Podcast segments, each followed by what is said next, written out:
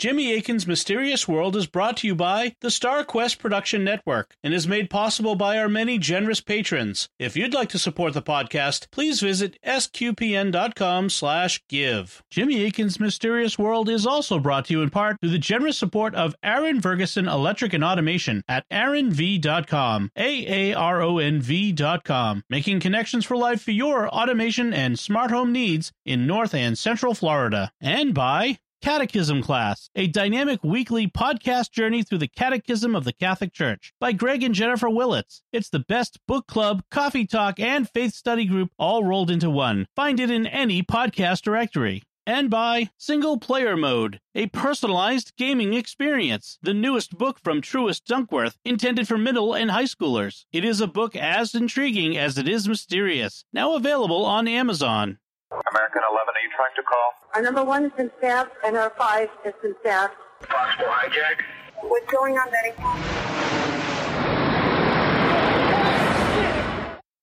Betty, talk to me. Betty, are you there? Betty?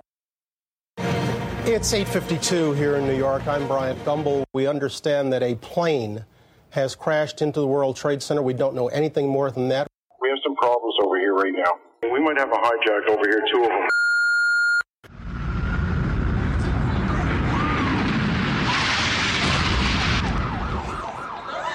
So you have no idea right, right Oh, now. there's another one. Another plane just hit.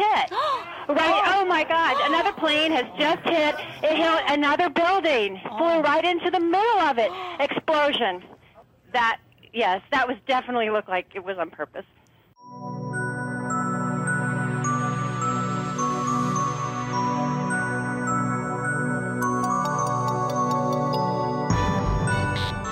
You're listening to episode 172 of Jimmy Akin's Mysterious World, where we look at mysteries from the twin perspectives of faith and reason.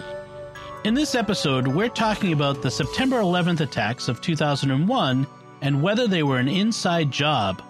I'm Dom Bettinelli, and joining me today is Jimmy Akin. Hi, Jimmy. Howdy, Dom.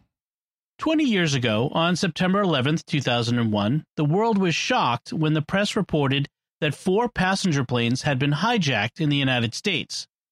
Two of them hit the World Trade Center in New York City, one hit the Pentagon, and one crashed after the passengers rebelled. The Twin Towers fell and thousands of people died. It was the deadliest terror attack in U.S. history. But was Osama bin Laden and his Al Qaeda organization really responsible? Were other nations of the world involved? And could this have been an inside job pulled by U.S. authorities? That's what we'll be talking about on this episode of Jimmy Akin's Mysterious World. So, last episode, we did a detailed reconstruction of what happened on the four hijacked airplanes and heard actual recordings of the events to document what happened. We also looked at different theories about whether more than just the four planes were involved and whether they were responsible for all the damage that was done to targets on the ground. Jimmy, you concluded that while nothing is impossible, the balance of evidence points to the planes being responsible for the damage. If listeners want to know more about why you came to that conclusion, they can go back and listen to our previous episode, as well as check out the resources you recommended from both sides of the discussion. But this still leaves us with questions about who was responsible for the attacks and what their motives were. So, what theories do we need to consider in that line? When it comes to who is responsible, according to the standard account, the plot was carried out by Osama bin Laden's Al Qaeda terrorist network and no one else. However, it has been suggested that this was an inside job involving elements of the U.S. government or its agencies, including the CIA, and there have been suggestions that other countries were involved, including Israel, Russia, Iraq, and Saudi Arabia. When it comes to why the responsible parties did what they did, this will depend on the particular group that carried them out or groups that carried them out, and we'll look into this question of motive as we determine who is involved. All right, let's start with the standard account. Was Al Qaeda involved?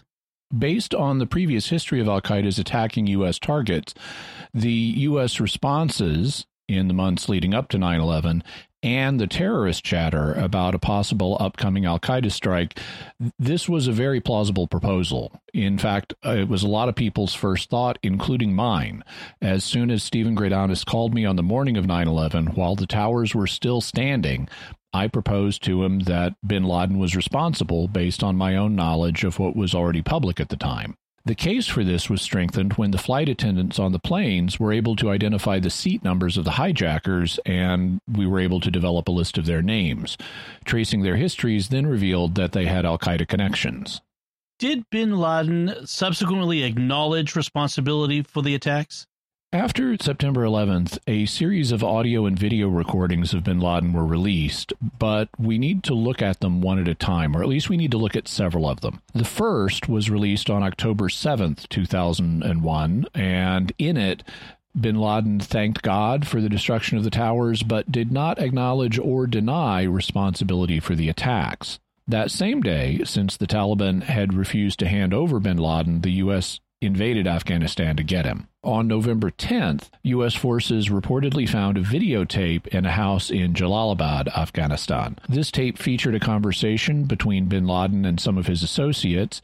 It was apparently made after the September 11th attacks, but before the U.S. invasion.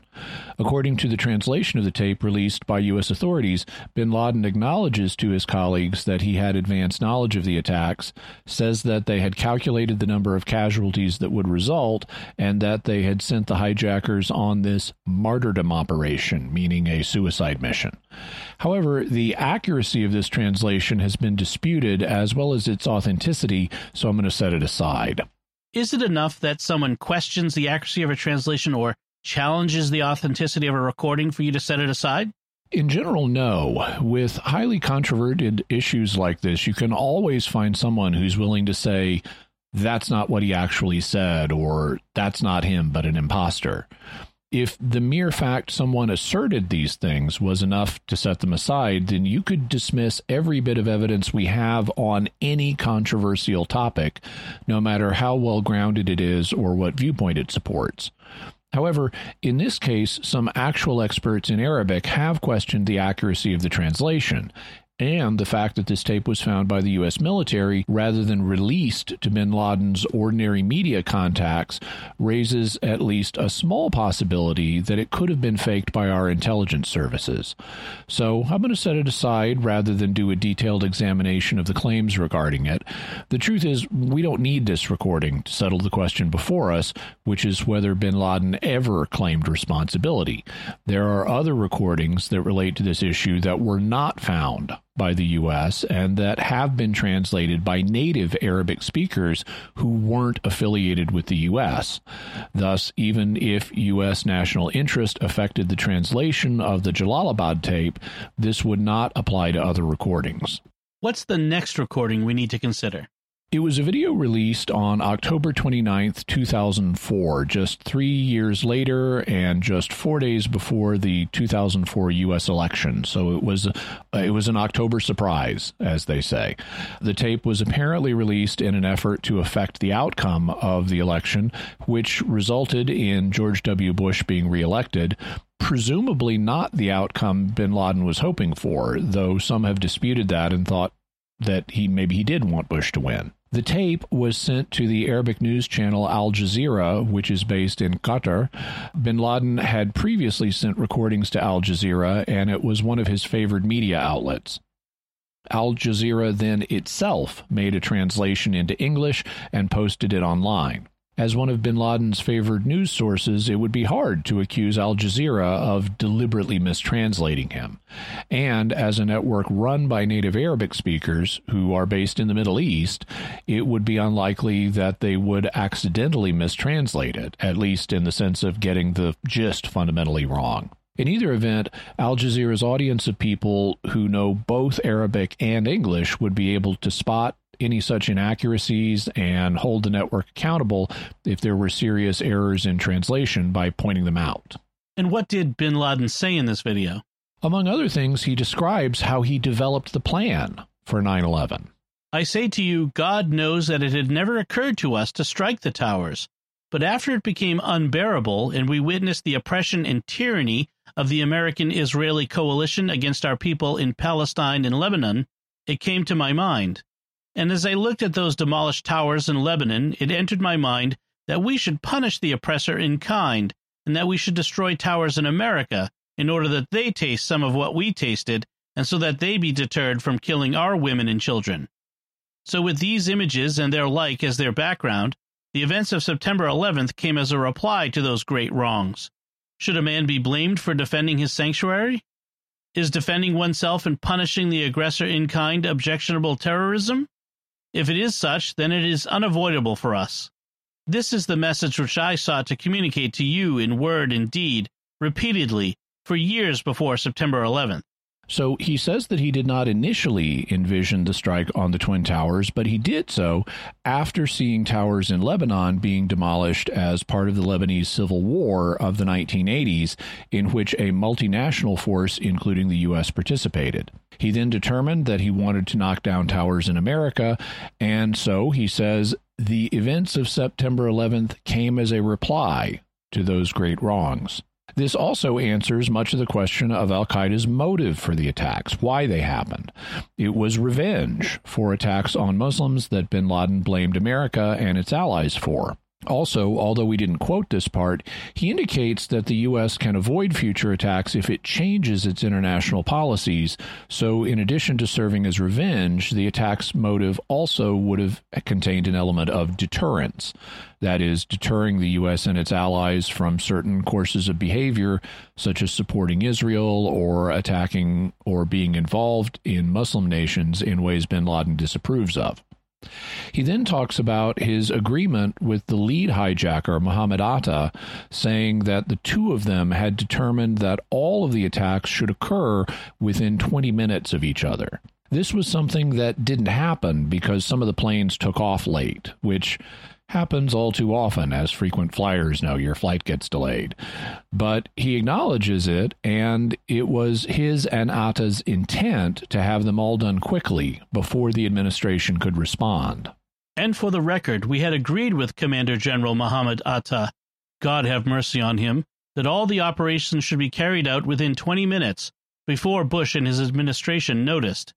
It never occurred to us that the commander in chief of the American armed forces would abandon 50,000 of his citizens in the Twin Towers to face those great horrors alone, the time when they most needed him. But because it seemed to him that occupying himself by talking to the little girl about the goat and its butting was more important than occupying himself with the planes and their butting of the skyscrapers, we were given three times the period required to execute the operations. Here, he refers to the fact that President Bush was reading a book with a class of school children in Florida when he first got word that an airplane had hit World Trade Center 1. The book deals with a girl and her pet goat, and this moment was made famous in Michael Moore's film Fahrenheit 9 11, which bin Laden apparently saw. Initially, Bush and his aides did not realize that it was a terrorist attack and thought the plane hitting the tower might be an accident, so the president continued his visit with the class. When they learned of the second plane, Bush decided it was better not to project the appearance of panic and did not immediately rush out of the room. He was later criticized for this decision, and bin Laden is joining in that criticism, saying that he and his associates did not anticipate that the president would abandon his citizens in the Twin Towers in this way. He thus expresses satisfaction that we were given three times the period required to execute the operations. So he acknowledges responsibility for the attacks more than once in this video. Could this video be a fake? anything can be a fake, but in 2001, we didn't have deep fake technology, and this video was released through bin Laden's favored media channel, Al Jazeera. People at the network and others in its audience who were used to seeing and hearing him were satisfied that it was indeed bin Laden. Did he later acknowledge responsibility in other recordings? He did, but we won't go through them all in detail. This would only reinforce the conclusion that as many suspected from the beginning and as subsequent evidence confirmed, and as bin Laden himself acknowledged, Al Qaeda was involved in the attacks. Have other Al Qaeda leaders admitted that the organization was responsible? In April of 2002, about seven months after the attacks, Al Jazeera journalist Yosri Fouda had an interview in Karachi, Pakistan, with the Al Qaeda leaders Khalid Sheikh Mohammed and Ramzi bin al Shibh. Both have subsequently been captured by the U.S., but at this time they were still at large. In the interview, the two referred to 9 11 as Holy Tuesday because the martyrdom operation was a holy event for them, and September 11th fell on a Tuesday in 2001. Fouda recounts a key part of the interview like this I looked Khalid in the eye and asked, Did you do it? The reference to September 11th was implicit. Khalid responded with little fanfare. I am the head of the Al Qaeda Military Committee, and Ramzi is the coordinator of the Holy Tuesday operation. And yes, we did it. He went on. About two and a half years before the holy raids on Washington and New York, the military committee had a meeting during which we decided to start planning for a martyrdom operation inside America. As we were discussing targets, we first thought of striking at a couple of nuclear facilities, but decided against it for fear it would go out of control. I was dumbfounded. Nuclear targets? Could he be more specific? You do not need to know more than that at this stage, and anyway, it was eventually decided to leave out nuclear targets for now. What do you mean, for now? For now means for now, Khalid said, silencing me. The attacks, he said, were designed to cause as many deaths as possible. It would be a huge slap in the face for America on its own soil. But who would carry it out? We were never short of potential martyrs. Indeed, we have a department called the Department of Martyrs. So Khalid Sheikh Mohammed and Ramzi bin al Shibh acknowledged that they were responsible for the Holy Tuesday operation, which they also describe as the holy raids on Washington and New York, saying, yes, we did it. Khalid also adds that the initial target selection included discussing hitting nuclear targets, presumably nuclear power plants, but they decided against that for the time being. Let's look at other parties and see whether they also may have been involved. If Al Qaeda carried out the attacks, what shape would that involvement take? Well, there are two principal possibilities. The first is a strong form of involvement called make it happen on purpose. The second is a weaker form of involvement called let it happen on purpose. A person would have make it happen on purpose involvement if they were actively participating in the execution of the attacks, such as by planning them, funding them, carrying them out, or directly participating in some other way. And the fact that bin Laden acknowledges Al Qaeda was responsible does not mean that other parties couldn't also be directly involved. What would let it happen on purpose involvement be? A person would have let it happen on purpose involvement if they had advanced knowledge of the attacks but deliberately didn't do anything to stop it because they wanted it to happen for some reason, even if they weren't directly involved in causing it to happen. To give a historical comparison, many people have questioned whether U.S. officials had advanced knowledge of the Pearl Harbor attack in 1941 based on decoded Japanese communications, but then they just let it happen anyway because President Roosevelt wanted to get the U.S. into World War II to help Britain and our allies. That would be let it happen on purpose involvement. Some have even suggested that key people in the Roosevelt administration manipulated U.S. policy in a way to provoke the Japanese attack on Pearl Harbor.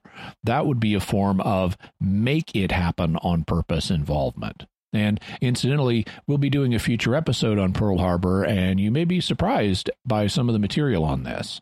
When it comes to 9 11, could other parties have been involved? What about Israel?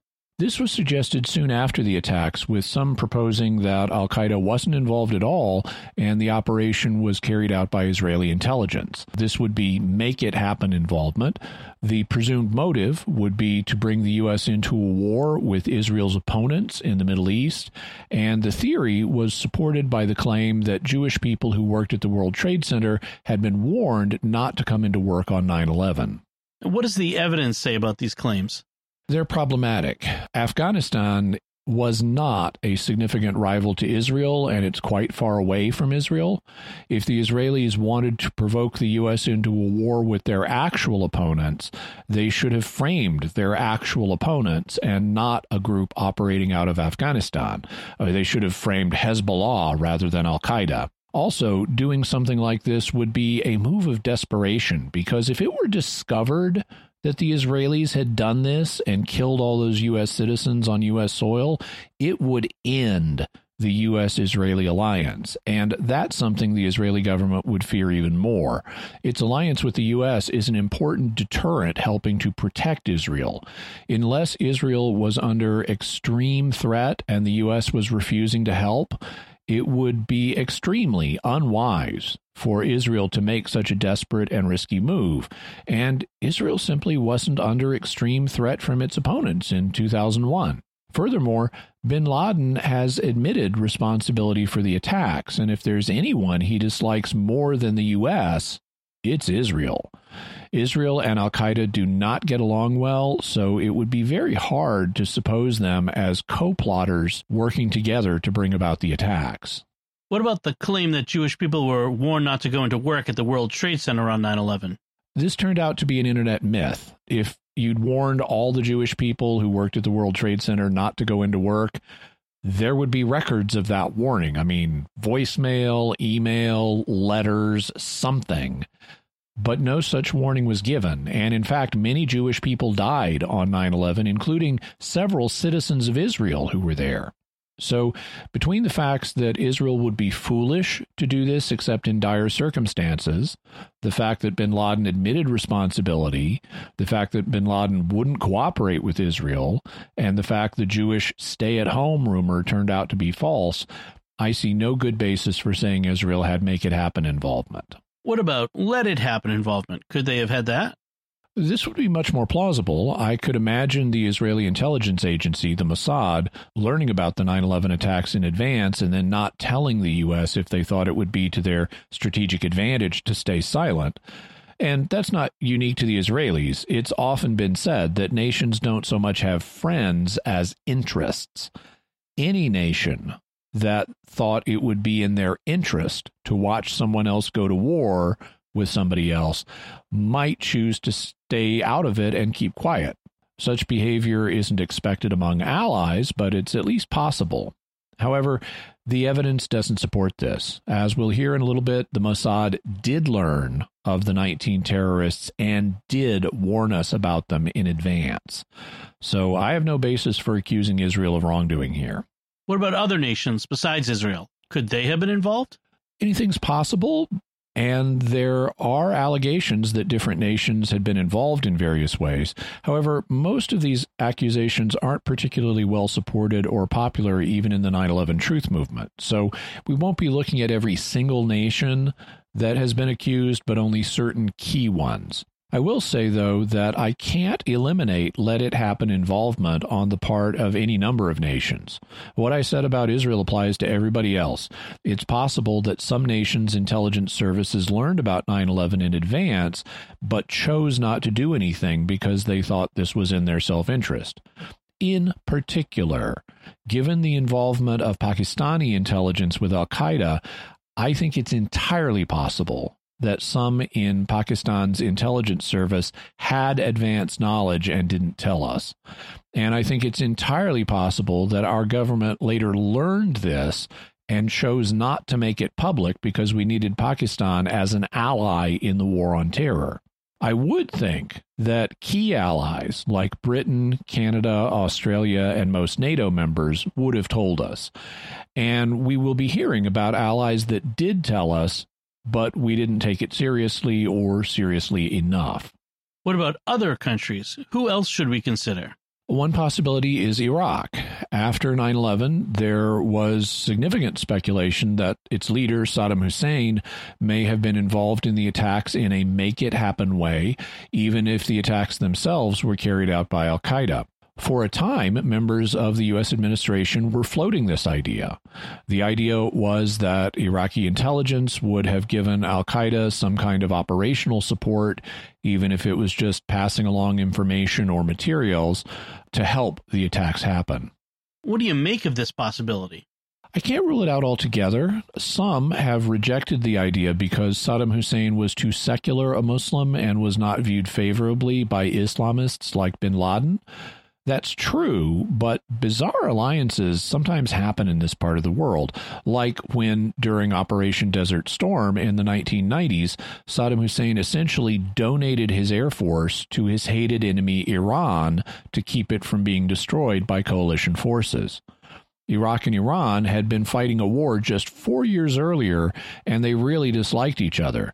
But Iran also hated the U.S., and on the principle of the enemy of my enemy is my friend, the Iraqis thought it better to send their planes to Iran rather than let the U.S. led coalition destroy or capture them. Since Saddam Hussein and Osama bin Laden both hated the U.S., I can imagine that a similar enemy of my enemy is my friend situation could have developed, leading to cooperation between the two on 9 11. I can't rule out that the two did have some kind of relationship, at least at a distance, and Saddam Hussein very likely would not have a problem with let it happen involvement if he learned about 9 11 in advance. The question is whether Saddam's agents had an operational role in 9 11. Do you think there's good evidence for that? I don't because while U.S. officials initially floated the idea of them having an operational relationship, they eventually dropped it. And they really did not want to do that because they were preparing for the 2003 invasion of Iraq.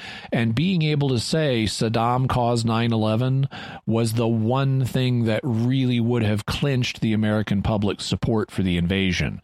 If they could have made that charge stick, even if they had to stretch the evidence to do it, it would have been game over. That would have made their lives and the case for that war infinitely easier. I thus think that the fact the administration dropped the idea of Iraqi involvement in 9 11 from the rationale for the 2003 invasion to be extremely significant. They really wanted to invade Iraq, and they would have charged Saddam Hussein with involvement in 9 11 if they at all could have made a plausible case. The fact they didn't do this indicates that they simply did not have solid evidence of his involvement. Does that mean it's impossible Saddam Hussein was involved? No, it's not impossible, and I'm open to seeing evidence that he was, and we may revisit this issue in the future, but for now I haven't seen compelling evidence of this. And the fact that U.S. officials dropped the idea indicates that they didn't believe a compelling case for make it happen involvement existed against Iran. The most dramatic claim in the 9 11 truth movement is that September 11th was an inside job and the U.S. government itself was somehow involved in the attack. Are there any other nations we should consider before we look at that one? There is one additional nation whose possible involvement we need to consider, but I want to come back to that country. Okay. Then let's look at the idea of U.S. involvement in the attacks. What forms does this theory take? There are various possibilities which we can arrange along a spectrum from the ones suggesting stronger involvement to weaker involvement. As before, they break down between the stronger make it happen involvement and the weaker let it happen involvement views. When it comes to make it happen, the strongest version would be that top officials in the U.S. government, such as President Bush and Vice President Cheney, gave the order for 9 11 and then it was carried out by covert elements of the U.S. intelligence and or military communities. This would be the full inside job position. A step down would be that Bush and Cheney approved it, even though it was ultimately carried out by Al Qaeda. A step down from that would be that it wasn't Bush and Cheney who approved, but rogue elements in the U.S. intelligence or military community. When it comes to the weaker half of the spectrum, or let it happen involvement, the strongest version would be that top officials like Bush and Cheney were informed that it would happen. They weren't causing it, but they were told it would happen, and they deliberately refused to take action because they wanted it to happen. A weaker version would be that not Bush and Cheney, but top intelligence officials were informed and then went rogue and deliberately chose not to act. And the weakest version would be that only low level intelligence officials learned of it and chose not to act. What evidence has been proposed for these theories? The evidence falls into two categories. First, evidence that would suggest that U.S. officials had advanced knowledge of the events, and second, evidence that would show U.S. officials had motive to cause or allow these events. Both of these types of evidence would be consistent either with make it happen or let it happen involvement. Let's look at the first type of evidence. What would suggest that U.S. officials had advanced knowledge of the events? The kinds of evidence that would implicate U.S. officials would be evidence of things that you need to be a U.S. official to get done. Some of the proposed pieces of evidence have to do with the way the attacks were carried out. For example, if there were no actual airplanes involved in the attacks, then that would point to U.S. officials because only those kinds of people would be able to falsify FAA records and stage the elaborate plan involving four non existent airplanes. If staging it was even possible at all, given the technology available in 2001 and the fact people witnessed planes crashing into the World Trade Center. Similarly, if planes were involved, but it was a controlled demolition or demolitions that brought down the Twin Towers, that would also point to U.S. officials because it's hard to see how anyone else could both get the buildings wired with explosives without this being discovered before the explosion and then cover it up after the explosion. If any of these were true, it would indicate make it happen type involvement by U.S. officials. Based on what we covered last episode, you concluded that both of these scenarios weren't well supported by the evidence. Right. I concluded that the attacks did involve the four airplanes based on all the communications with the planes while they were in flight. People can go back and listen to our previous episode to hear that evidence and how I evaluated it. Also, in this episode, we heard the acknowledgement from Osama bin Laden and some of his top aides that they carried out the plot, which also supports the airplanes were involved view. I also concluded last episode that the towers were not brought down by controlled demolition, and you can go back and listen to that to hear why. Are there other arguments that would point to U.S. officials being involved? Ones that don't involve the manner in which the attacks were carried out? There are three principal ones we need to consider. First, it's claimed that the U.S. government was warned of the attacks in advance by other governments, and this was deliberately and maliciously ignored. Second, it is claimed that there was evidence of unusual trading on the stock market that looks like some powerful movers and shakers were aware that the attacks were coming. And third, it's claimed that U.S. officials gave a stand down order to our military to keep the four planes from being intercepted before they could hit their targets. Before we evaluate those, we mentioned a second type of evidence that U.S. officials had motives to cause or allow the events of 9 11 to take place. What should we say here? Several different motives have been proposed, and they all involve a desire to go to war to address one or another situation. For example, U.S. officials may have desired to go to war to promote regional or global domination by the U.S., or they may have desired to go to war to control key Middle Eastern oil supplies, or they may have wanted to go to war with Iraq to remove Saddam Hussein from power. What about the last of those? Did top U.S. officials want to go to war to remove Saddam Hussein? The evidence I've seen suggests that they did. President Bush's father, George H.W. Bush, had led the Gulf War in the 1990s to remove Iraq from the neighboring country of Kuwait, which Saddam Hussein had invaded. But the Gulf War ended rather inconclusively, with Saddam still in power, which was embarrassing and caused a series of problems over the next decade. And in 1998, the U.S. Congress passed the Iraq Liberation Act, which called for the removal of Saddam Hussein and the transition of Iraq to a democratic form of government. So in 2001, I think there was a desire to go back to Iraq, finish the job, and remove Saddam. In fact, the 2000 Republican Party platform stated The Clinton administration has pretended to support the removal of Saddam Hussein from power but did nothing when Saddam Hussein's army smashed the democratic opposition in northern Iraq in August 1996. Because of the administration's failures, there is no coalition, no peace, and no effective inspection regime to prevent Saddam's development of weapons of mass destruction. A new Republican administration will patiently rebuild an international coalition opposed to Saddam Hussein and committed to joint action, We will insist that Iraq comply fully with its disarmament commitments. We will maintain the sanctions on the Iraqi regime while seeking to alleviate the suffering of innocent Iraqi people. We will react forcefully and unequivocally to any evidence of reconstituted Iraqi capabilities for producing weapons of mass destruction.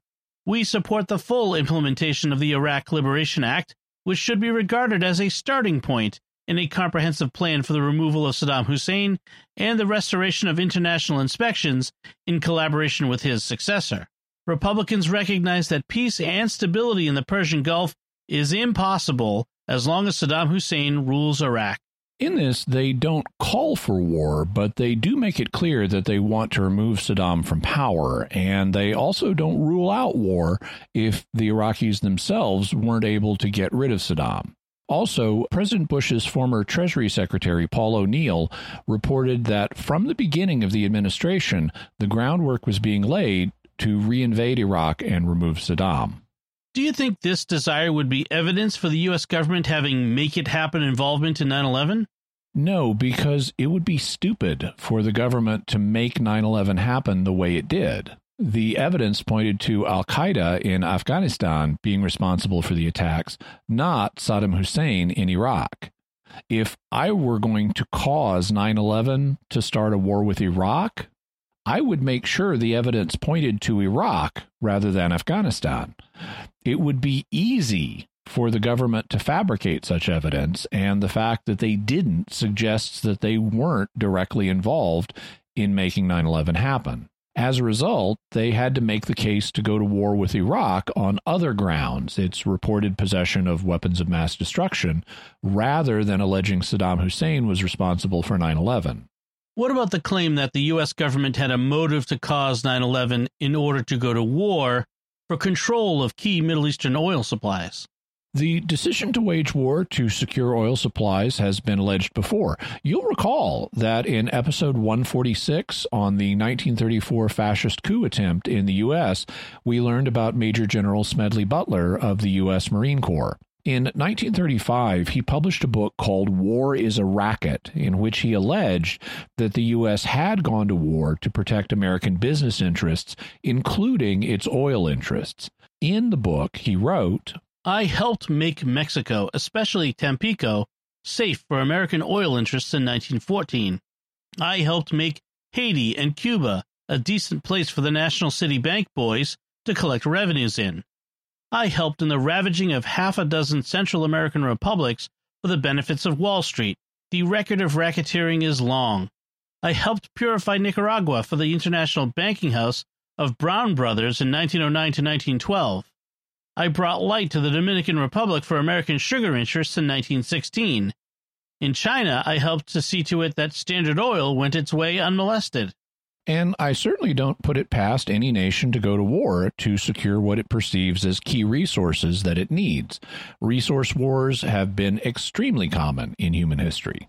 Do you think that American oil interests would point to the U.S. government having make it happen involvement in 9 11? No, and for the same reason we've covered before, the evidence pointed to Afghanistan rather than Iraq.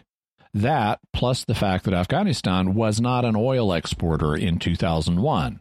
You can argue, if you want, that control of Iraqi oil fields was a motive in the Iraq War. That's a subject I haven't researched in depth, so I won't take a position on it.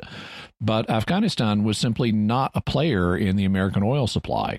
Some have tried to argue that the motive was to build pipelines across Afghanistan to allow oil to flow from one country to another in the region, but I find it hard to see this as a credible motive when the oil would not benefit the U.S., but other countries in the region. And Western business interests actually preferred different pipelines that didn't go across Afghani territory.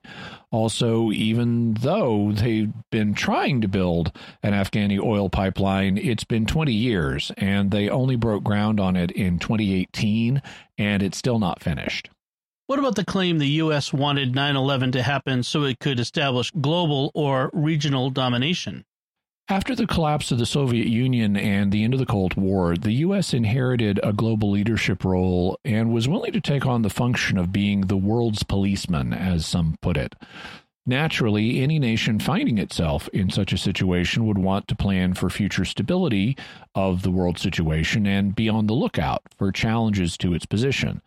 And in fact, people in Washington think tanks were developing strategic plans for this and how to promote a global Pax Americana or American peace in the world, with the usual crossover between think tank members and officials of whatever administration happened to be in power at the time.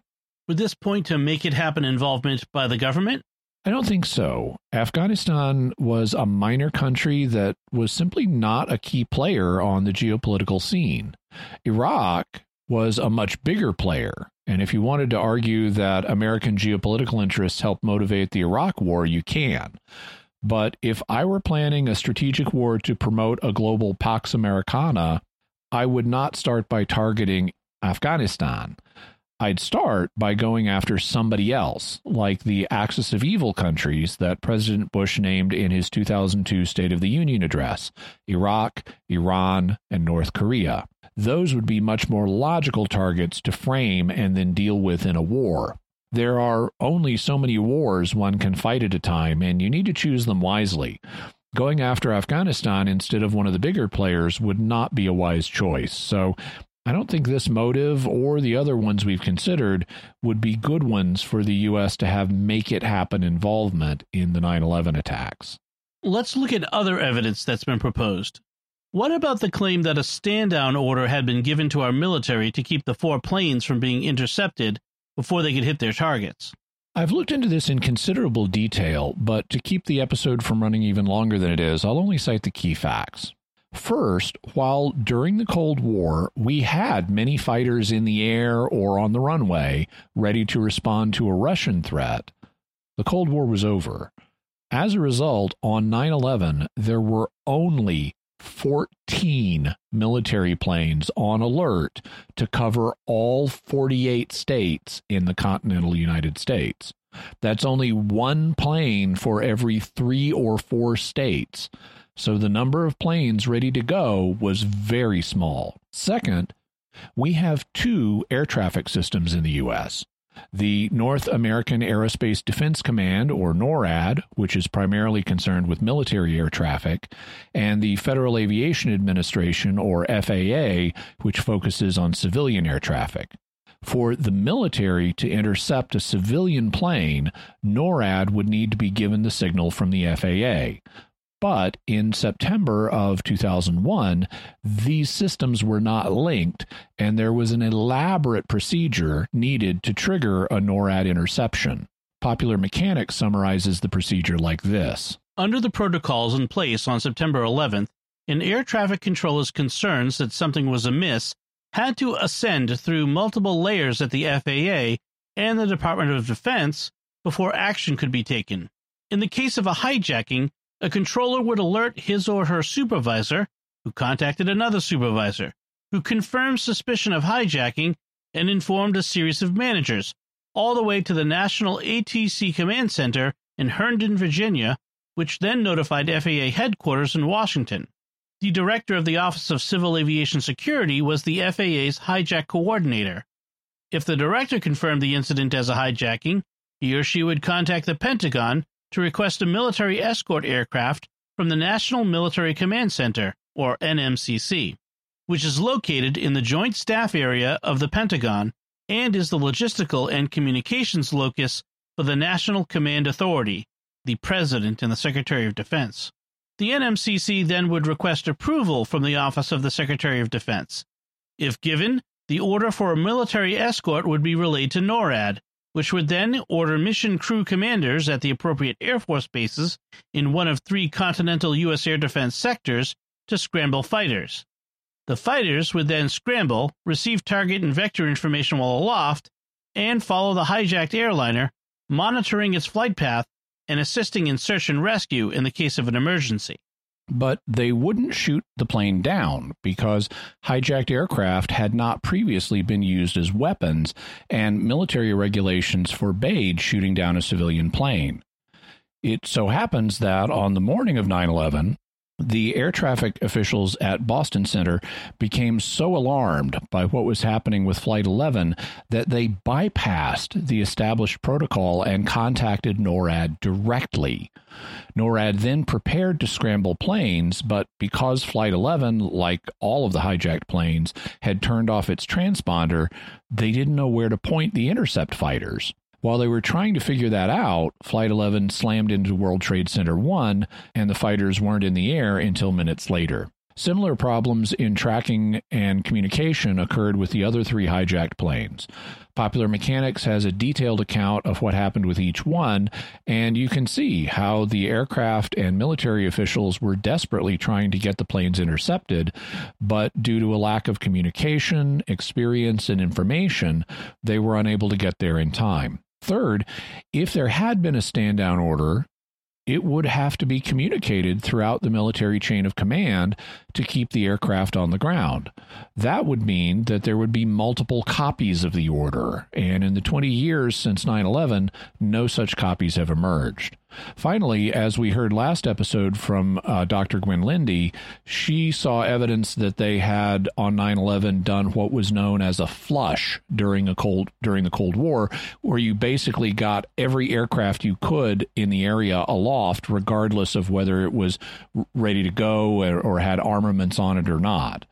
So basically, the evidence is that there was not a stand down order on 9 11. Before we continue, I do want to stop and take a moment to thank our patrons who make this show possible, including Jeffrey H., Janet W., Rachel H., Joseph G., and Michaela K. Their generous donations at sqpn.com slash give make it possible for us to continue Jimmy Akin's Mysterious World and all the shows at StarQuest. You can join them by visiting sqpn.com slash give. Jimmy Akin's Mysterious World is also brought to you in part through the generous support of Aaron Ferguson Electric and Automation at aaronv.com, A-A-R-O-N-V.com, making connections for life for your automation and smart home needs in North and Central Florida and by Catechism Class, a dynamic weekly podcast journey through the Catechism of the Catholic Church by Greg and Jennifer Willits. It's the best book club, coffee talk, and faith study group all rolled into one. Find it in any podcast directory. And by Single Player Mode, a personalized gaming experience. The newest book from Truist Dunkworth, intended for middle and high schoolers. It is a book as intriguing as it is mysterious. Now available on Amazon. Jimmy, what about the claims that there was unusual stock market activity before 9 11, suggesting that some fat cats had been warned it was coming?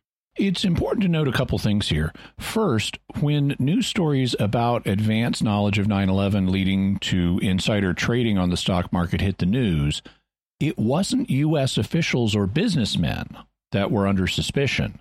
Instead, it was Osama bin Laden and Al Qaeda that were the suspects.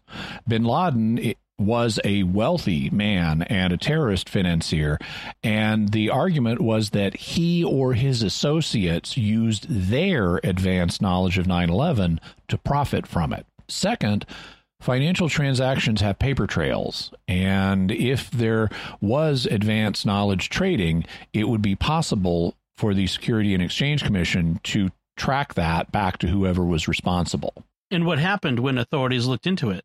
For a start, they didn't find U.S. government or businessmen who had been making suspicious trades. And that's what you'd expect, even if 9 11 were an inside job. Government officials often have their assets in blind trusts, meaning that they're not aware of or able to influence the trading that's being done on their behalf. That means that to benefit themselves, they would have had to interfere with the blind trust and display advanced knowledge of 9 11 to the trustees, who are required by law to be unrelated and unaffiliated with them. Displaying such advanced knowledge to unrelated third parties would be extremely stupid. And it would be even stupider to display it to other people, such as friends and business associates, as the odds of getting caught by the Securities and Exchange Commission would go up enormously. I mean, that's what the Securities and Exchange Commission is for, and insider traders get caught all the time. So, any U.S. official with advanced knowledge of 9 11 would be massively stupid to try to profit from this or help his friends profit from it on the stock market. So, it's no surprise investigators didn't find any evidence of this. What about bin Laden or his associates? Did they find anything there? No, the 9 11 Commission reports exhaustive investigations by the Securities and Exchange Commission, FBI, and other agencies have uncovered no evidence that anyone with advanced knowledge of the attacks profited through securities transactions. And that's an admission against interest because if they could show that bin Laden or his associates profited from 9 11, it would be one more way of blackening their names in the public by charging them with receiving blood money. I mean, imagine how the U.S. public would have felt if bin Laden brought down the towers and made a buck off of it. So, how did these allegations arise then? Was there any unusual activity that prompted the charges? In the footnote on the previous quotation, the 9 11 Commission explains Highly publicized allegations of insider trading in advance of 9 11 generally rest on reports of unusual pre 9 11 trading activity in companies whose stock plummeted after the attacks. Some unusual trading did in fact occur, but each such trade proved to have an innocuous explanation. For example, the volume of put options, investments that pay off only when a stock drops in price, surged in the parent companies of United Airlines on September 6th and American Airlines on September 10th, highly suspicious trading on its face. Yet further investigation has revealed that the trading had no connection with 9 11. A single U.S. based institutional investor with no conceivable ties to Al Qaeda purchased 95% of the United Airlines puts on September 6 as part of a trading strategy that also included buying 115,000 shares of American Airlines on September 10th. Similarly, much of the seemingly suspicious trading in American on September 10th was traced to a specific US based options trading newsletter faxed to its subscribers on Sunday, September 9th, which recommended these trades. These examples typify the evidence examined by the investigation. The SEC and the FBI, aided by other agencies and the securities industry, devoted enormous resources to investigating this issue, including securing the cooperation of many foreign governments. These investigators have found that the apparently suspicious consistently proved innocuous. So, 95% of the put orders betting that United Airlines would go down in price came from a single investor with no links to Al Qaeda. And the same investor was buying American Airlines stocks, which is what you would not do if you knew that both airlines were going to drop in price because of the attacks essentially by placing put orders on United and buying American, he was betting that, or the investor was betting that United would go down in price and American would rise in price. But when both airlines planes got used on 9/11 they both tanked so you wouldn't bet that one airline would go down in price and the other would go up if you knew the 9/11 attacks were coming also, much of the unusual trading involving American Airlines was because an investor newsletter had just made the recommendation to its subscribers, who then acted on the advice. Thus, no evidence emerged that bin Laden or his associates profited from insider trading in advance of 9 11. What should we make of the claim that the U.S. government was warned of the attacks in advance by other governments, and this was deliberately and maliciously ignored? It's true, we were warned and repeatedly. According to the 9 11 Commission, during the spring and summer of 2001, U.S. intelligence agencies received a stream of warnings that Al Qaeda planned, as one report put it, quote, something very, very, very big, end quote. Director of Central Intelligence George Tenet told us the system was blinking red. Wikipedia summarizes The U.S. administration, CIA, and FBI received multiple prior warnings from foreign governments and intelligence services, including France, Germany, the UK, Israel, Jordan, Afghanistan, Egypt, Morocco, and Russia. The warnings varied in their level of detail, but all stated that they believed an Al Qaeda attack inside the United States was imminent. Some of these warnings include the following March 2001, Italian intelligence warns of an Al Qaeda plot in the United States involving a massive strike involving aircraft based on their wiretap of an Al Qaeda cell in Milan. July 2001. Jordanian intelligence told U.S. officials that Al Qaeda was planning an attack on American soil, and Egyptian intelligence warned the CIA that 20 Al Qaeda jihadists were in the United States and that four of them were receiving flight training. August 2001. The Israeli Mossad gives the CIA a list of 19 terrorists living in the U.S. and says that they appear to be planning to carry out an attack in the near future. August 2001, the United Kingdom is warned three times of an imminent Al Qaeda attack in the United States, the third specifying multiple airplane hijackings. According to the Sunday Herald, the report is passed on to President Bush a short time later. September 2001. Egyptian intelligence warns American officials that Al Qaeda is in the advanced stages of executing a significant operation against an American target, probably within the U.S. So, elements in our government did have warning that 9 11 was afoot. And with all of these warnings, does that mean that the U.S. government had advanced knowledge of 9 11 and deliberately ignored it, consistent with a let it happen on purpose theory? That's the key question. We received warnings. Those warnings were ignored or not effectually acted upon. So, what accounts for that? There are two principal theories we need to consider. One is that some party or parties in the U.S. government wanted 9 11 to happen and so deliberately and maliciously ignored the warnings. And two, that the warnings were not acted upon because of bureaucratic incompetence. What would the case for incompetence look like? It starts with the principle that one shouldn't chalk up to malice what can be explained by simple incompetence. Human beings, and especially government bureaucracies, can display staggering amounts of incompetence.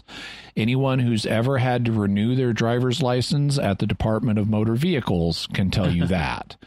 Here in California, the DMV is so slow, inefficient, and incompetent that there are actually private businesses that will handle the DMV for you so that you don't have to deal with it directly. And they stay in business because people are willing to pay good money just to avoid the frustration of having to deal with this government agency. I have used such a private service myself because of all of the incompetence of the California DMV. So do not underestimate the scope of government incompetence. Second, as was commonly discussed in the press following 9 11, there was a holdover from the 1990s in terms of how the government perceived terrorism cases. They were viewed not principally as national security issues, but as law enforcement problems. That meant lawyers were involved, and after the law enforcement debacles of the 1990s, like Waco and Ruby Ridge, Government officials and lawyers were afraid of coming down too hard and having additional disasters like that on their hands. We talked about Waco and Ruby Ridge back in episodes 96, 97, and 114 and the repercussions that followed them. Among other things, the government's overreactions in those cases led to the Oklahoma City bombing in 1995. And the Clinton administration didn't want any more repeats of events like Waco, Ruby Ridge, and Oklahoma City. What did they do to prevent them? They announced new policies to keep law enforcement in check, as well as policies for intelligence services like the CIA to keep them from running wild. And this involved putting procedural barriers between different agencies so that people's civil rights wouldn't be violated. But that meant that the agencies weren't allowed to communicate with each other freely, and they weren't allowed to act aggressively without really good evidence because the lawyers were too shy, which hampered the investigation of the terrorists before 9 11. We now know that various officials in the intelligence and law enforcement communities had significant pieces of the puzzle. For example, we know that the FBI had Mohammed Atta and his terrorist cell in New York on their radar. In 2005, Congressman Curt Weldon of Pennsylvania told the Senate Judiciary Committee Mr. Speaker, I rise because information has come to my attention over the past several months that is very disturbing. I have learned that, in fact, one of our federal agencies had, in fact, identified the major New York cell of Mohammed Atta prior to 9 11. And I have learned, Mr. Speaker, that in September of 2000, that federal agency actually was prepared to bring the FBI in and prepared to work with the FBI to take down the cell that Mohammed Atta was involved in in New York City, along with two of the other terrorists. I have also learned, Mr. Speaker, that when that recommendation was discussed within that federal agency, the lawyers in the administration at that time said, You cannot pursue contact with the FBI against that cell. Mohammed Atta is in the U.S. on a green card, and we are fearful of the fallout from the Waco incident, so we did not allow that federal agency to proceed. So they knew about Mohammed Atta, but the FBI was prevented from moving in because government lawyers didn't want another Waco type situation on their hands. Are there other factors that could contribute to the case that the 9 11 warnings weren't maliciously ignored? One is the number of pieces of information that our intelligence networks have to keep track of. There are so many reports of possible threats emerging every day, many of which turn out to be false, that it's hard to know which ones need attention. It's easy to miss accurate reports in the flood of ones that don't pan out. Another factor is that many threats aren't specific enough to take action. If you want to stop an attack, you need to know things like who's going to commit it, where it's going to take place, when it's going to take place, and how it's going to take place. A warning may include pieces of that, but it may not include enough to let you take practical action. I mean, for example, suppose someone tells you that a given person is acting suspiciously and you think he may be planning an attack. You can't just arrest a person based on that. And you especially couldn't back in 2001 with the lawyers who will say, we don't have enough evidence to make this case stick. Or suppose you're told an attack will occur in this city on this date. That sounds pretty specific, but if you're not told how the attack will be carried out, you don't know what steps you need to take. I mean, should you be looking for a bomb, for a truck bomb, for a gunman, for hijacked airplanes? I mean, what are you supposed to do to stop the attack if you're just told it's going to happen in this city on this day? In order to have actionable intelligence, you need more than an indication of something in the works. You need specific pieces of information to stop it, as well as evidence to back up that information so you know it's more than just one more inaccurate rumor in a flood of such reports.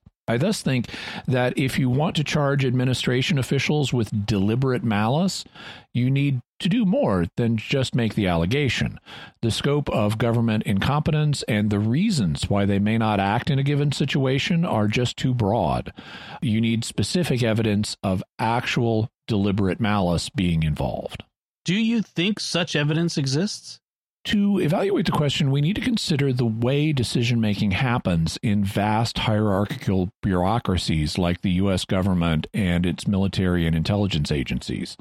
I can't rule out that some lower level officials or set of officials were present somewhere in the vast apparatus that wanted 9 11 to happen for one reason or another and thus did deliberately and maliciously ignore the warnings.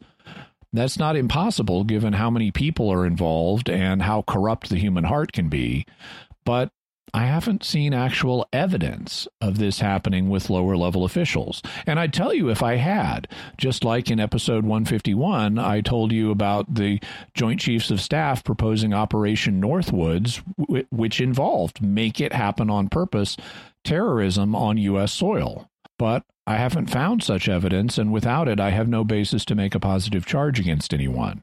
So I don't have reason to depart from government incompetence as the reason that lower level officials didn't act effectively. In fact, many wanted to act and tried to act, but were stopped by the bureaucracy and the cautious lawyers.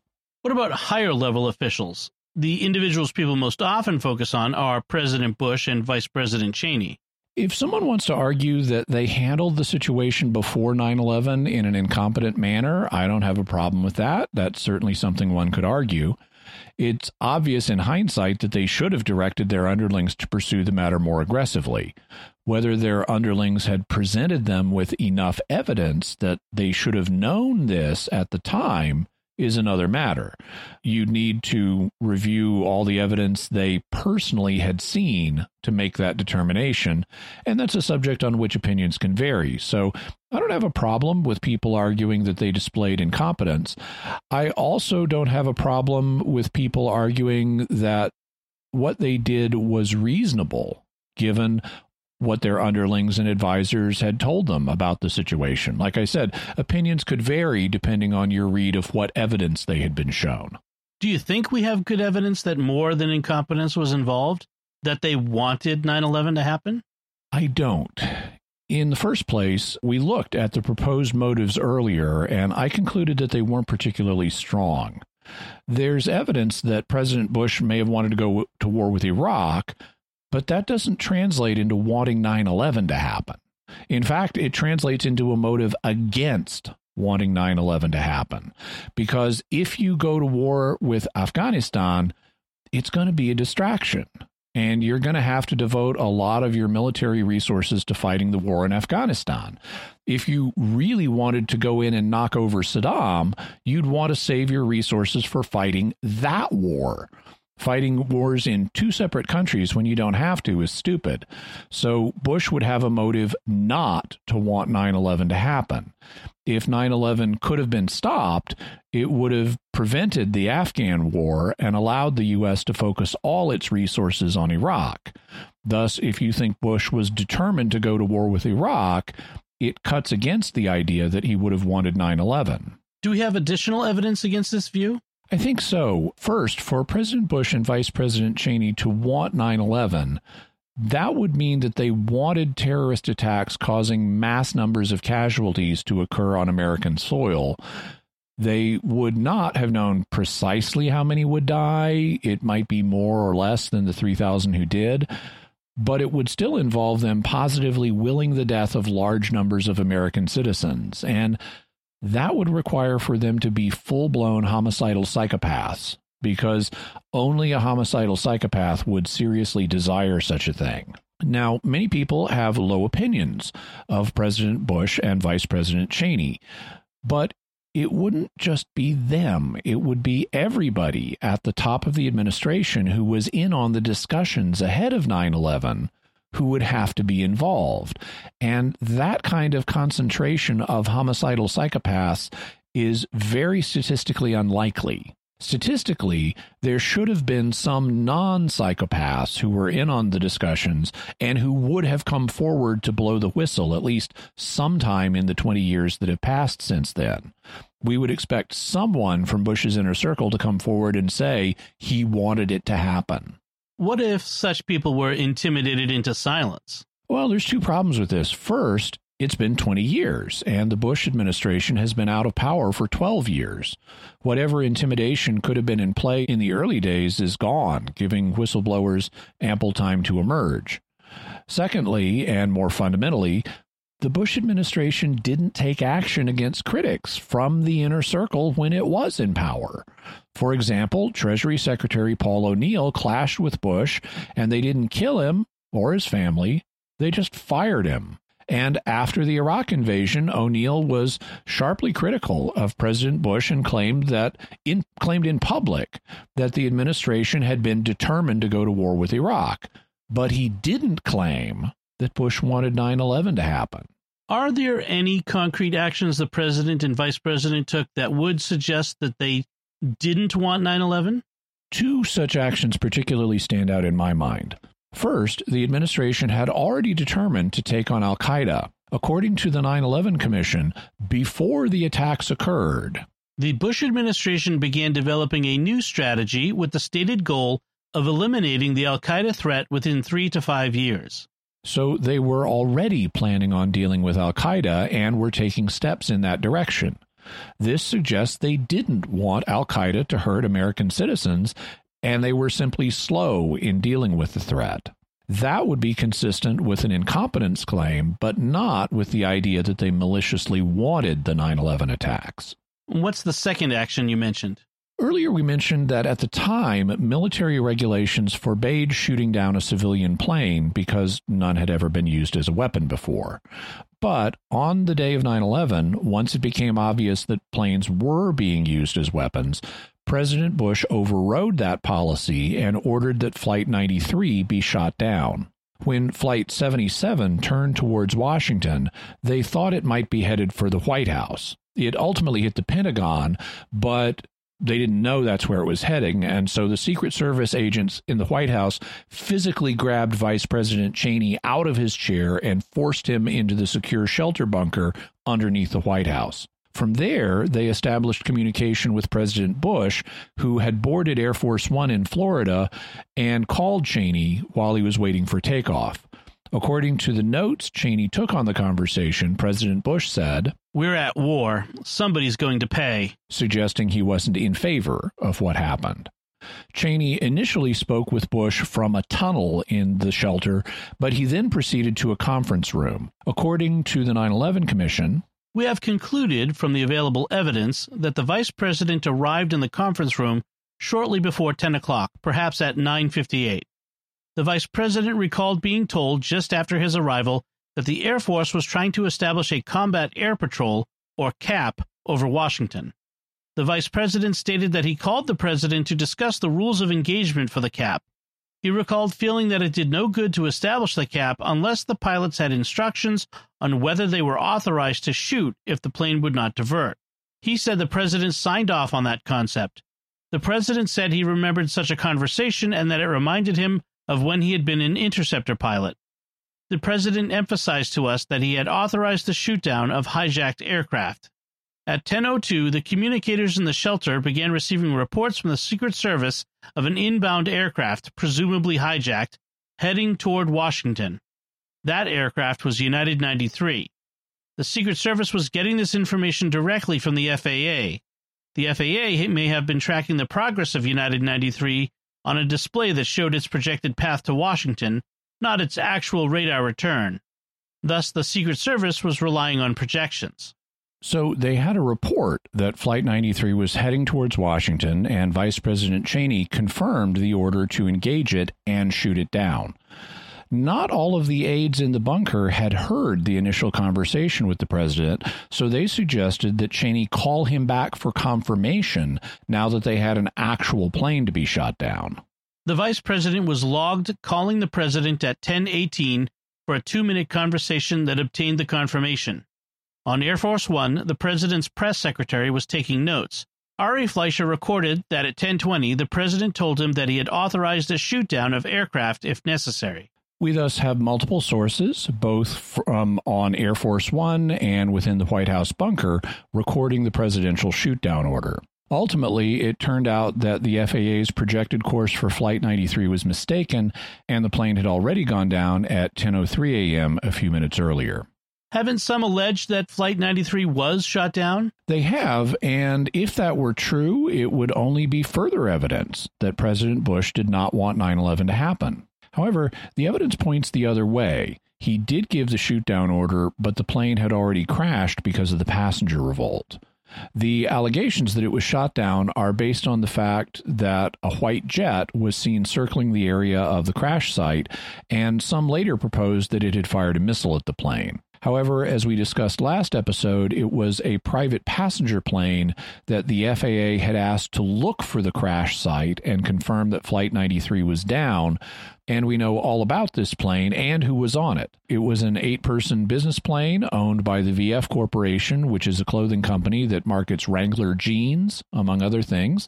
And it was coming in for a landing at the nearby Johnstown Cambria Airport, so it diverted to investigate at the FAA's request. Needless to say, as a tiny private business plane owned by a clothing company, it had no armaments and could not have fired a missile at Flight 93, even if that plane had still been in the air. Let's ask the next question then. Was there a post 9 11 cover up by the U.S. government? This is a whole different question than whether officials caused or wanted 9 11 to happen, and it has to be taken seriously. The government keeps lots of things to itself, and it doesn't reveal everything it knows about what happened in a crisis like 9 11. It keeps stuff classified, especially when the information could be embarrassing to the U.S. or its allies. What about in this case? Are there things that the U.S. may have covered up? Well, I already mentioned one that I strongly suspect, which is that we later got evidence that Pakistani intelligence was in bed with Al Qaeda and may have been aware of the attacks. And then our government didn't choose to mention that because we really needed Pakistan as an ally in the war on terror. And there are certainly things that, you know, it's certain they didn't tell us everything, but that's normal. When it comes to specific things that we can identify, there are two additional ones that come to mind. First, when the airplanes and the three World Trade Center towers went down, they released an enormous amount of dust and chemicals into the environment in New York City. Afterwards, people exposed to this began to report suffering from a variety of health problems, some of them fatal. In fact, a friend of mine is a registered nurse, and her brother was there and was exposed to the dust and chemicals, and he then became ill and died at an abnormally young age. My friend was convinced that it was the toxic dust and debris from Ground Zero that were responsible for her brother's death. But public health officials, including the Environmental Protection Agency, downplayed the risk of this. Isn't that something you would expect? That government officials would want to reassure panicked New York residents in the terrifying wake of 9 11 that things were safe again? Government officials have a tendency to downplay safety risks as a way of preventing the public from panicking. They did the same thing after the U.S. Postal Service was weaponized in the anthrax attacks that began a week later and that we'll be discussing in a future episode. I remember very well how they said, don't worry, anthrax can't get out of the envelope, so postal workers and the public should be safe and then seeing people on TV news demonstrating just how easily powder can get out of an envelope and spread through the air. So I have no trouble believing that health officials downplayed the threat posed by toxic dust and debris from ground zero.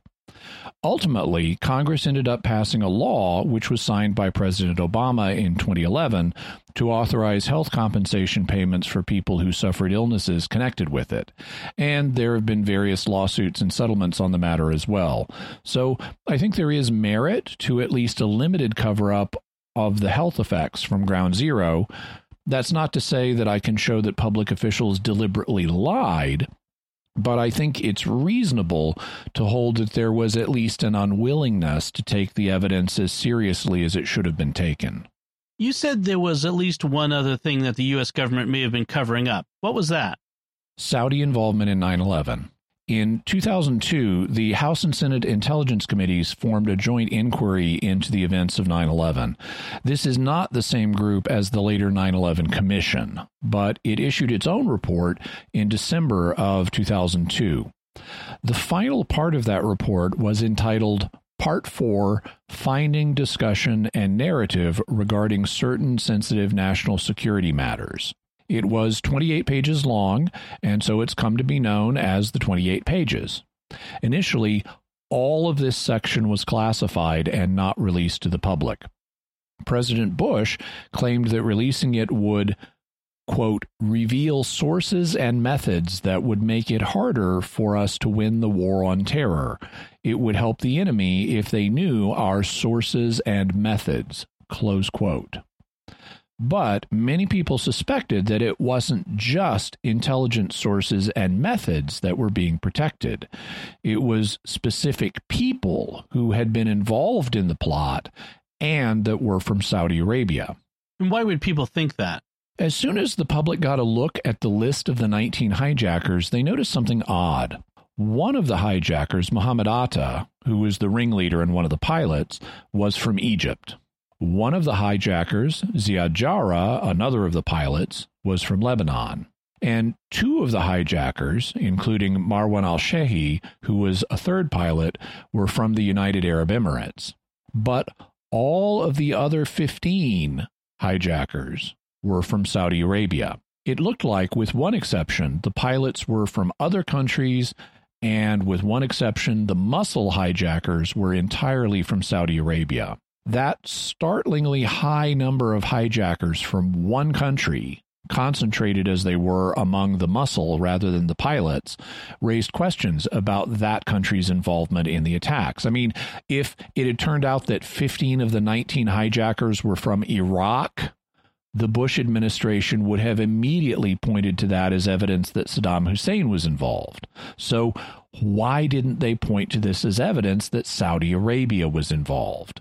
It naturally raised suspicions, and so people suspected that the 28 pages contained evidence of Saudi involvement.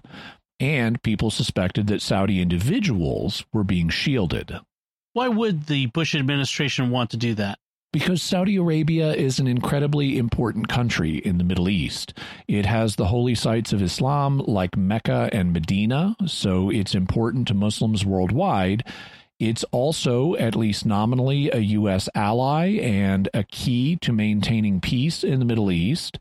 It's important to the West, including America, because of its oil supply, and it became even more important to America after 9 11 because it was helping us in the war on terror, such as by letting us hunt down terrorists on Saudi soil. So there were bunches of reasons why the Bush administration would not want to embarrass the kingdom, such as by implicating high Saudi officials or members of the royal family in 9 11. What happened with the 28 pages? A movement to, began to get them declassified. Uh, this movement included family members of people killed on 9 11, members of the 9 11 Truth Movement, insurance companies, and various politicians, including both Democrats and Republicans. However, the movement initially did not meet with much success. The Bush administration steadfastly refused to release the 28 pages, and the Obama administration that followed it also refused to release them until the very last year of Obama's presidency when he was on his way out of office. In 2016, the Obama administration finally released the 28 pages. Even then, it redacted parts of the document, so there are words, phrases, and sentences that you can't read because they're blacked out. But most of it is visible, and we'll have a link to it so you can read the pages for yourself. And what did people learn when the 28 pages were declassified? That there was evidence that Saudi nationals, including prominent officials and even a member of the royal family, were connected with 9 11. They provided logistical and financial aid to Al Qaeda, and among those implicated were people from the Saudi embassy in America, including the Saudi ambassador himself, Prince Bandar, a member of the royal family. Does that mean that the king of Saudi Arabia, who in 2001 was King Fahd, was involved? No, the royal family or the House of Saud is massive. It has something like 15,000 members, about 2,000 of whom are particularly influential. So there's certainly a wide range of views within the House of Saud. Not everybody is going to be on the same page with 15,000 people involved. As a result, you can't take the actions of particular members of the royal family as representing the whole family or the king. Prince Bandar, as the U.S. ambassador, was certainly an influential member of the family, but he was not a son of King Fahd. His, his father was someone else. Uh, the term prince is used quite broadly in the House of Saud, so you don't have to be a son of the king to be a prince.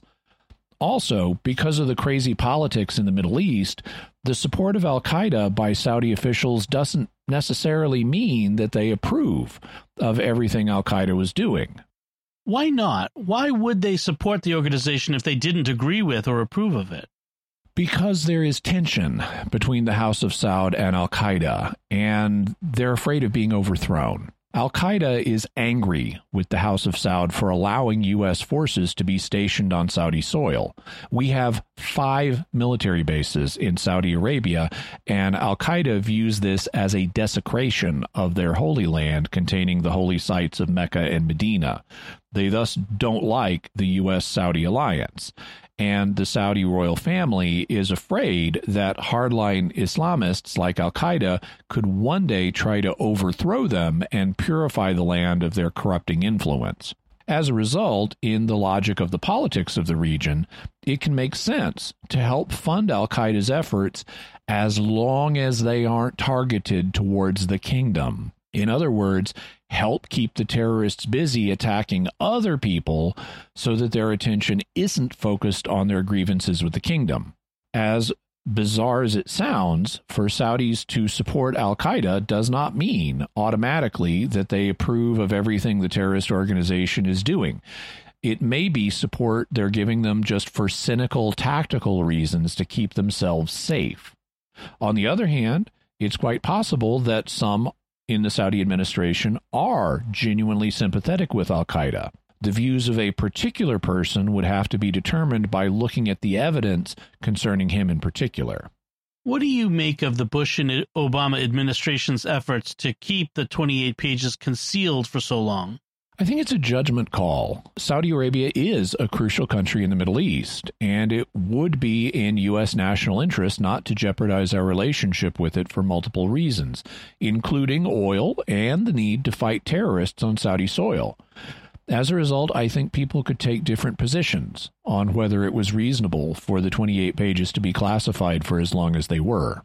Even though President Bush misled the public about why the 28 pages were being withheld from the public? I expect every American president and every world leader to withhold information from his people and even lie when national security interests are at stake. It just goes with the territory. Whether you think lying is ever justified or not, it's going to happen in these situations.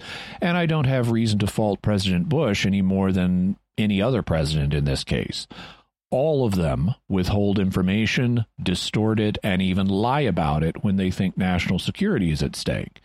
And Saudi Arabia was important to our national security. I'm more concerned when national security isn't involved and they're still lying.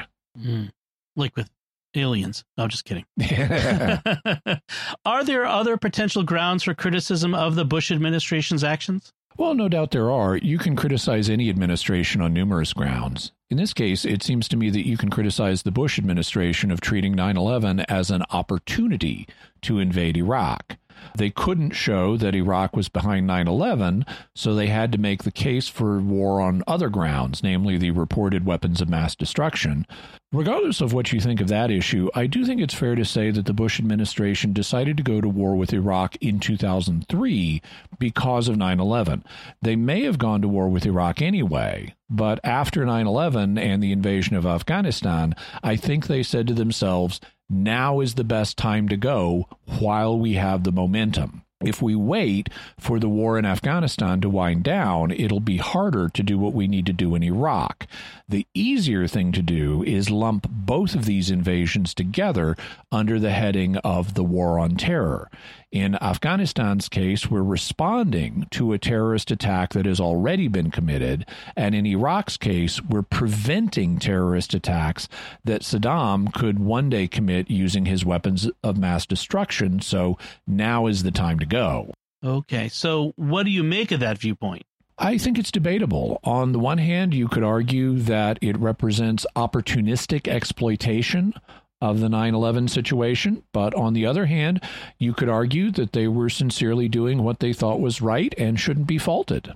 Is there anything else we should cover before you give your bottom line on 9 11? As we noted in our previous episode, the literature on 9 11 is vast, far more than I could possibly cover without devoting dozens of episodes to this topic. As a result, I've had to sharply limit the material we dealt with. That means excluding wide swaths of information from multiple perspectives. I'm sure there are many members of the audience who wish that I'd included their favorite argument or counterargument, but it wasn't possible. I just hope that whatever your perspective on 9 11 is, whether you agree with my conclusions or not, that you'll appreciate how I've tried to approach this issue in an open minded way. As we showed back in episode 151 on Operation Northwoods, I will tell you about false flag operations proposed by U.S. officials. As we showed back in episode 71 on the murder of Frank Olson by the CIA, I will tell you about criminal activity in the intelligence community. And as we showed back in episodes 7, 96, 97, 107, 108, and 114 on Watergate, Waco, Ruby Ridge, and the break in to expose FBI secrets, I will tell you about government and law enforcement misdeeds. So I hope that listeners will appreciate the open minded and fair way I try to approach issues like this, even if they come to different conclusions than I have. So, Jimmy, that does bring us to the bottom line. What is your bottom line on 9 11? 9 11 was a horrific event that is seared into my memory as well as the memories of countless Americans and other people around the world. While nothing is impossible, the evidence indicates that the attacks were carried out using four hijacked airplanes and that these planes were responsible for the damage that was done. Controlled demolitions or similar things were not involved. The evidence also shows that Osama bin Laden and his Al Qaeda organization carried out the attacks. It does not show that U.S. officials were involved in making the events happen. It does show that U.S. officials had enough knowledge of the attacks that they should have moved aggressively to prevent them. However, it does not show that U.S. officials deliberately and maliciously wanted the attacks to take place. Finally, it shows that limited cover ups did take place in the wake of 9 11. In particular, U.S. health authorities downplayed the risks associated with the toxic dust and debris from Ground Zero, and the U.S. hid its knowledge of the involvement of various Saudi Arabians in supporting the attack. Also, there is evidence that the U.S. already was planning to go to war with Iraq and that 9 11 influenced the timing of this war. Jimmy, what further resources can we offer to the listener on the 9 11 attacks? We'll have a link to the bonus interview I did with Dr. Gwynn Lindy, the Air Force colonel who was there at the Pentagon on 9 11. Also, we'll have links to books from both perspectives on this. We'll have the 9 11 Commission report, Popular Mechanics book, Debunking 9 11 Myths. And if you get the Kindle version of that, it's very easy to click through to the different 9 11 truth websites that Popular Mechanics is responding to because when they'll present something they consider a myth, they'll give you a link to where it comes from so you can read the charge in context for yourself. We'll also have a link to Douglas Chirangano's book, American Conspiracies and Cover Ups, which is a pro 9 11 truth movement book, as well as David Ray Griffin and Elizabeth Woodward's book, 9 11 Unmasked, which is another truth movement book. We'll have a link to Catholic Answers booklet Pillar of Fire, Pillar of Truth that we told you about uh, last episode that I'm one of the authors of. We'll also have links to articles on the 9 11 attacks, 9 11 conspiracy theories, the 9 11 truth movement. We'll have a link to 911truth.org.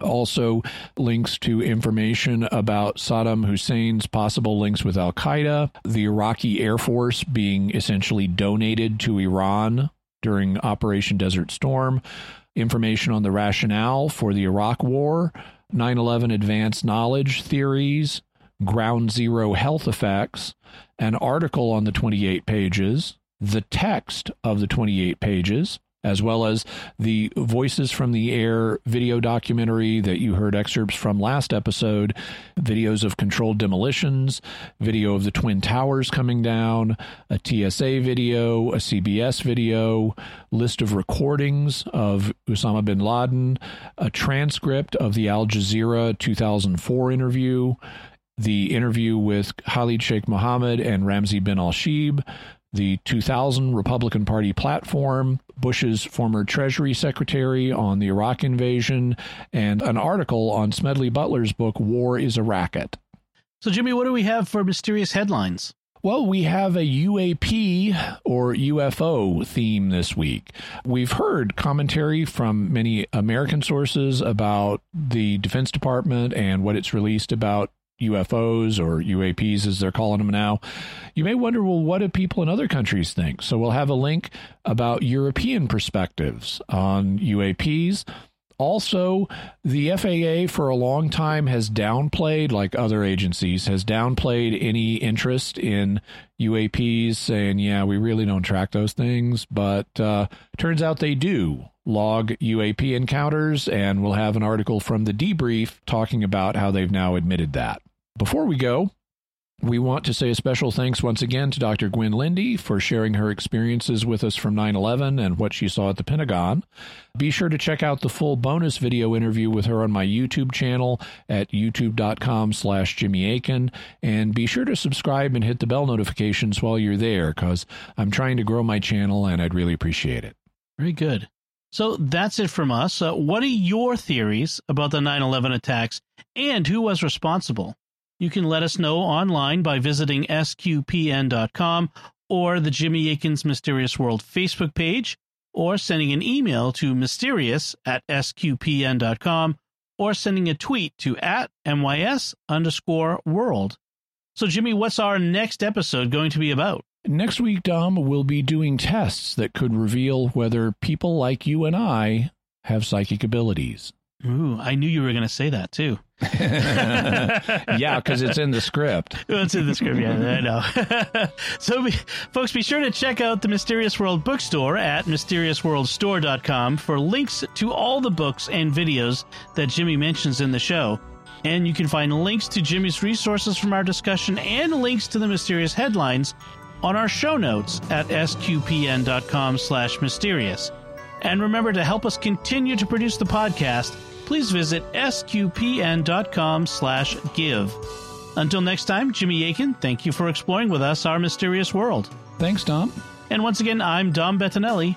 Thank you for listening to Jimmy Akin's Mysterious World on StarQuest.